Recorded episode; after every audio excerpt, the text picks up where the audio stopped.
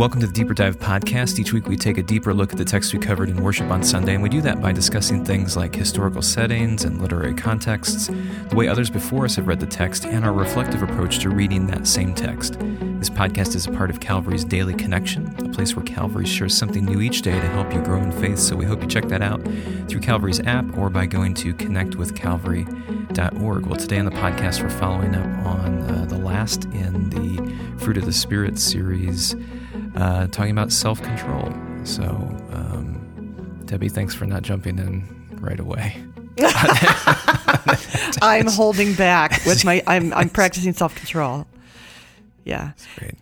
It is. I mean, I- if I mean, you if you just- were if you were in worship yesterday, um, you'll know that um, I talked about uh, chocolate chip cookies and making them with my grandchildren.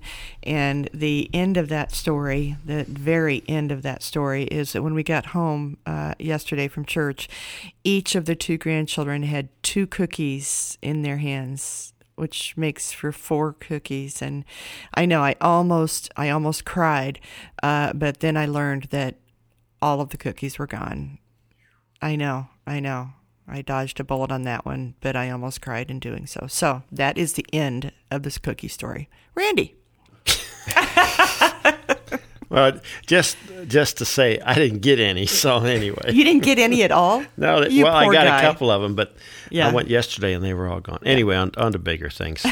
just to refresh our minds, we were talking about um, the Greek word uh, enkrateia, uh, which translated temperance in some translations, self-control in others.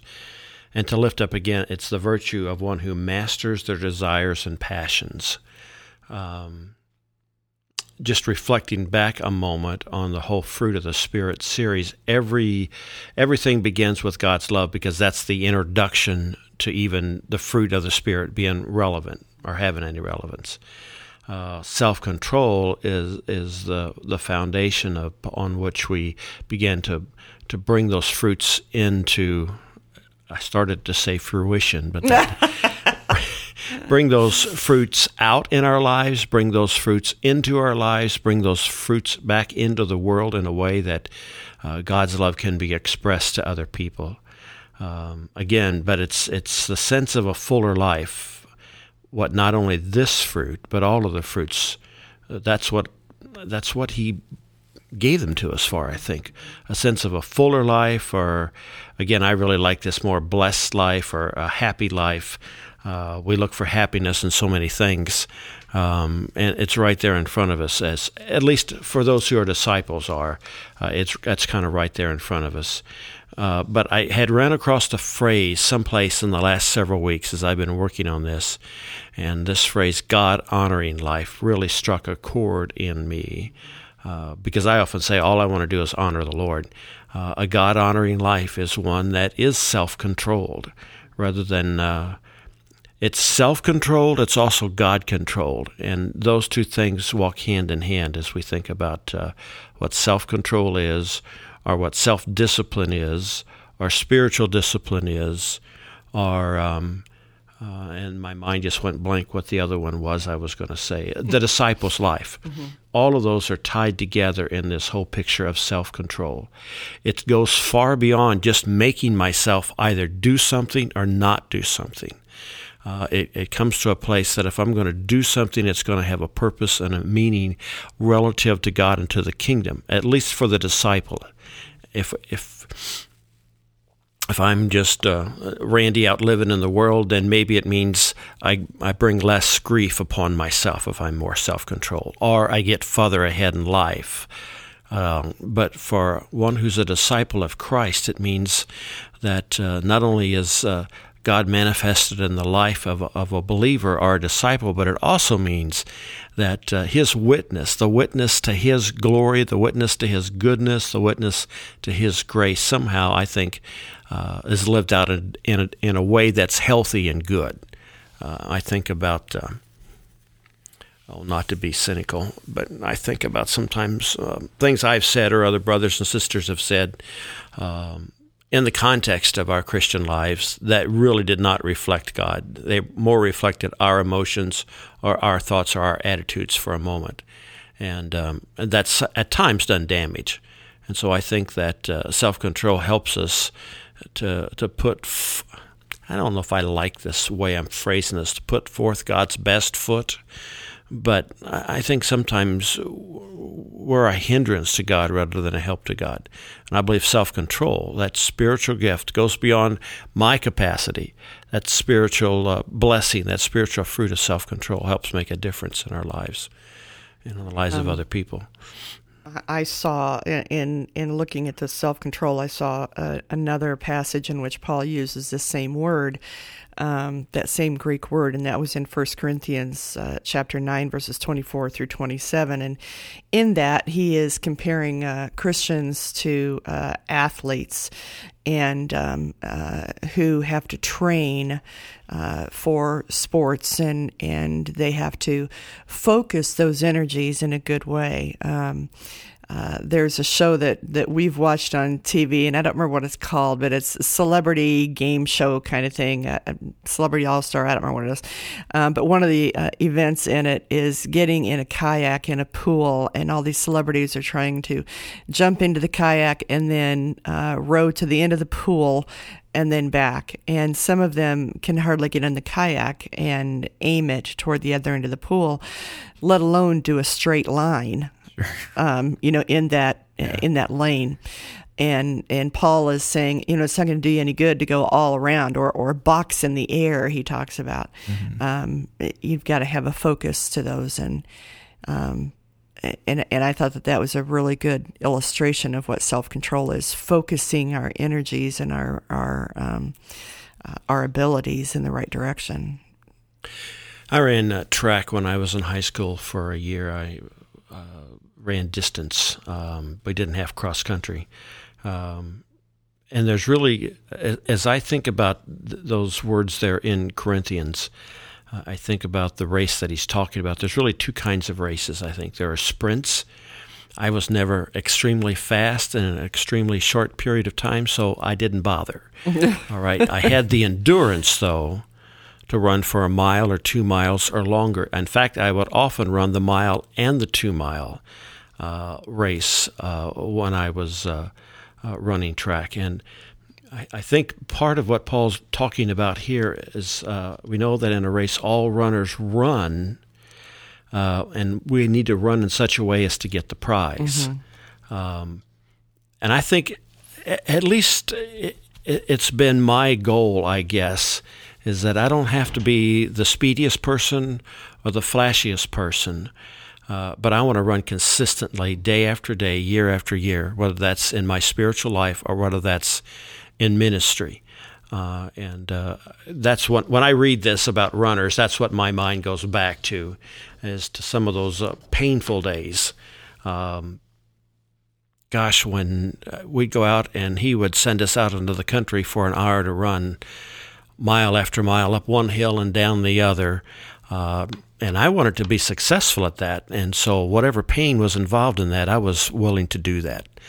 Uh, I mean, some days my lungs hurt so bad that I thought I was going to have a heart attack. Other days my feet hurt so bad. Uh, my first pair of track shoes was a used pair of track shoes, and so I managed to get blisters and miss a race because of the blisters. Um, but I didn't quit. And part of that is self control, I think, uh, as uh, Paul's using that illustration here, is that we run that race for the long distance, the long haul that's in front of us without quitting and without giving up. Uh, it always it breaks my heart when I see somebody give their heart to Christ and they're around for a couple of years and then they move on and they give their heart to something else and they give their heart. I had a friend in college who uh, who uh, we had become not only friends but brothers in Christ.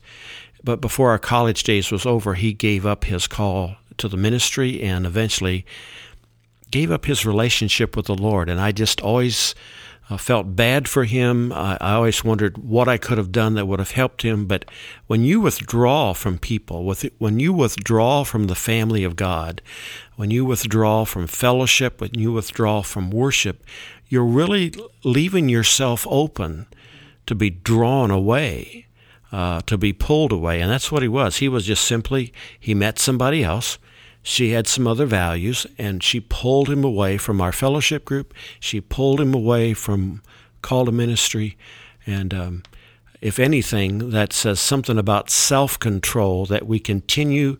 If we don't have it, we give others permission to help us. That's true. Um, they they remain. They become our focus, and our and our our GPS or our guide or whatever. Yeah, you know, one of the so the the earlier translation um, of this word that we keep talking about, um, temperance, uh, it made me think about at least our our societal efforts to um, kind of legislate, uh, perhaps this idea of of self control. And I think there's no coincidence that more modern translations have reinterpreted that word from temperance, which is what we would often associate with uh, early 20th century mm-hmm. efforts to um, eradicate uh, kind of the, the the social or what I would say individual uh, kind of uh, vices, uh, alcoholism, uh, drug addiction, those kinds of things. Um, to legislate that in a in a social space um, instead of dealing with it in um, what we would now consider um, an internal or an individual space, and that that you know I'd forgotten about that that early translation of that mm-hmm. word, and that that brought up uh, uh, just a kind of a wonderful little kind of historical thought experiment. How the church has tried to um, uh, tried to deal with this uh, throughout history, um, and it, it's it's that you can just see that pendulum swing back and forth. This is solely on the back of the individual. Nope, this is this has to be legislated and. Um, based in a social contract with all of us. And then it just keeps going back and forth and back and forth and back and forth. Um, and, uh, you know, uh, none of those analogies that Paul uses have anything to do with, I mean, they are, they're very, uh, individual sports analogies. Yeah, they are. I mean, they are. Mm-hmm. They are. Uh, they're very tuned to. So I think I think self control is the better of the translations, but um, I also want to be, you know, mindful not to swing too far back in the mm-hmm. other direction to go. This doesn't have anything to do with um, with those around us as well, and, and helping set parameters for all of us as uh, you know a locality, mm-hmm. a, a, group of people.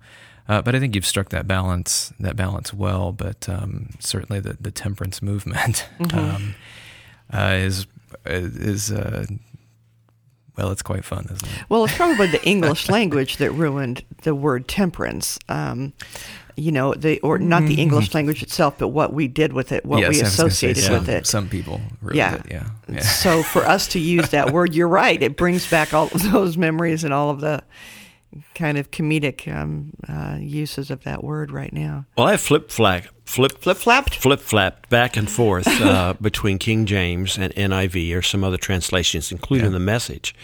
And uh, one of the reasons I didn't for that simple word of temperance, when I hear temperance, I think about uh, the trying to do away with the speakeasies and all the lifestyle that that created, and trying right. to do away with alcohol, yeah. which then just led to another whole a genre of life called uh, uh, moonshining, moonshining, and running, and uh, which then begat, which yeah. then begat NASCAR, and so oh my, I, uh, I thank you for bringing out that yeah, direct I know, line. I know, but I just.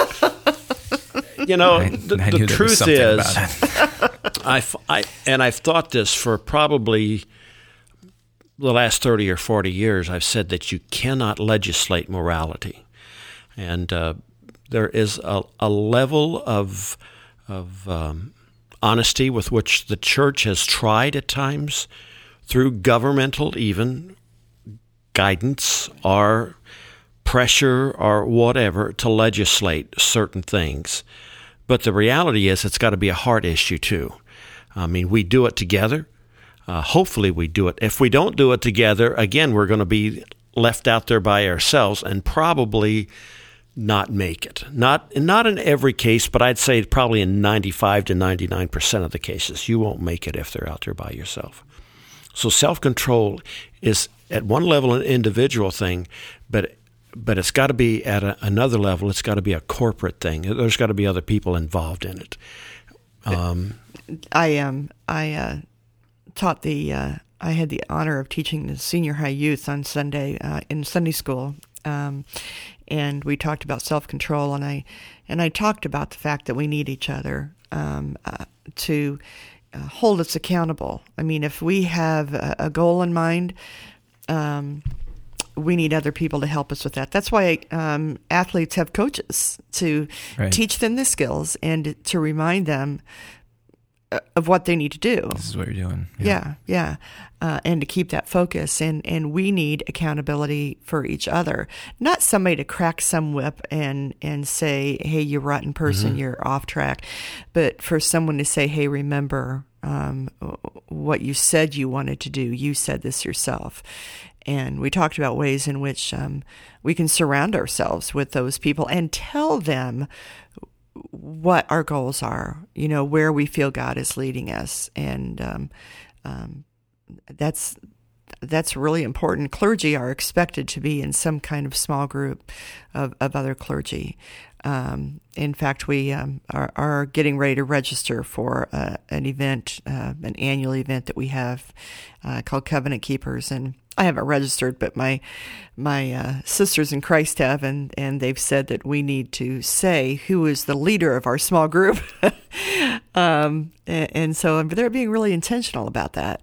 You know, are are you because we all need it. Um, obviously, clergy are not the only ones, but we all need um, some brothers and sisters to walk through this life with us and, and to help us out. I think about in, in terms of just sports illustrations, coaches are not only the ones that encourage us, but then also uh, I was uh, watching a little bit of football yesterday afternoon. Our teammates, um, you know, somebody just gets bananas out on the field, and I've watched teammates grab them literally on a court, basketball court, in football games, in baseball games, grab them and pull them out of the fray because they have lost mm-hmm. self control. Uh, I'm not sure sometimes we in the church are as good at doing that. Because we're afraid uh, of being judgmental. Afraid of being considered judgmental or afraid of meddling someplace. Uh, but there, frankly, are probably times when we need to grab each other and hold on to each other so that the words stop or the swinging stops or get them out of the middle of the fray so they can get control of themselves. So, um, I think the lack of self control, um, and I think I think of times in my own life. Um, eating is just one of those times when the lack of self control has uh, consequences. Um, but you know, there there are other times when, after the fact, I'm thinking, "Why did I do that? Um, that that didn't have a good outcome." Um, but in the midst of it, you know, it's pretty good. In the midst mm. of it, yeah. Um, and and you do need those people to say, "Hey, wait a minute, wait a minute, what are we doing here?" I uh, someplace, someplace a long time ago, uh, I uh, came to a conscious decision that I wanted to be spirit controlled and not Randy controlled. I wanted to be. Uh, I didn't want emotions to control me. Um, I didn't want fears to control me. And so, uh, having in my early in my life been given to having not a rampant temper, but I could, I could clearly express my views and thoughts of another person's uh, life. Um, I worked at that. In fact, I worked at it hard enough to the place that I even would ask others that I trusted, "How am I doing with this?" Okay, is is my cynical approach we were I was in my covenant group the other day and we were just talking about cynicism uh, because we were all superintendents at one point in time.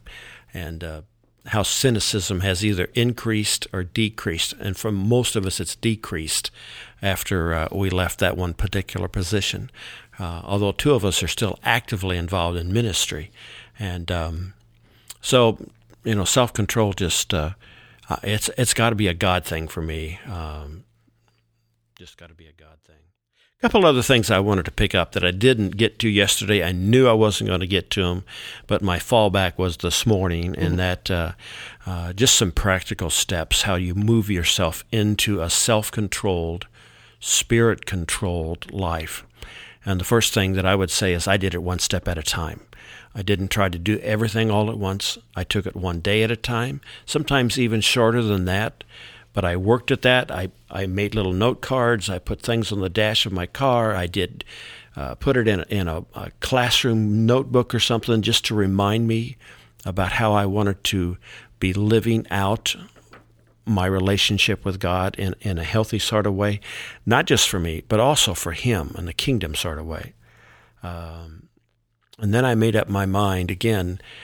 I can remember running some of those mile and two mile races and not being the speediest person in the world. When we got, uh, I think it was eight laps around our track at Greenfield for a mile, uh, thinking, boy, after the end of that sixth lap, everybody else was pretty much done, and my coach would not let me stop.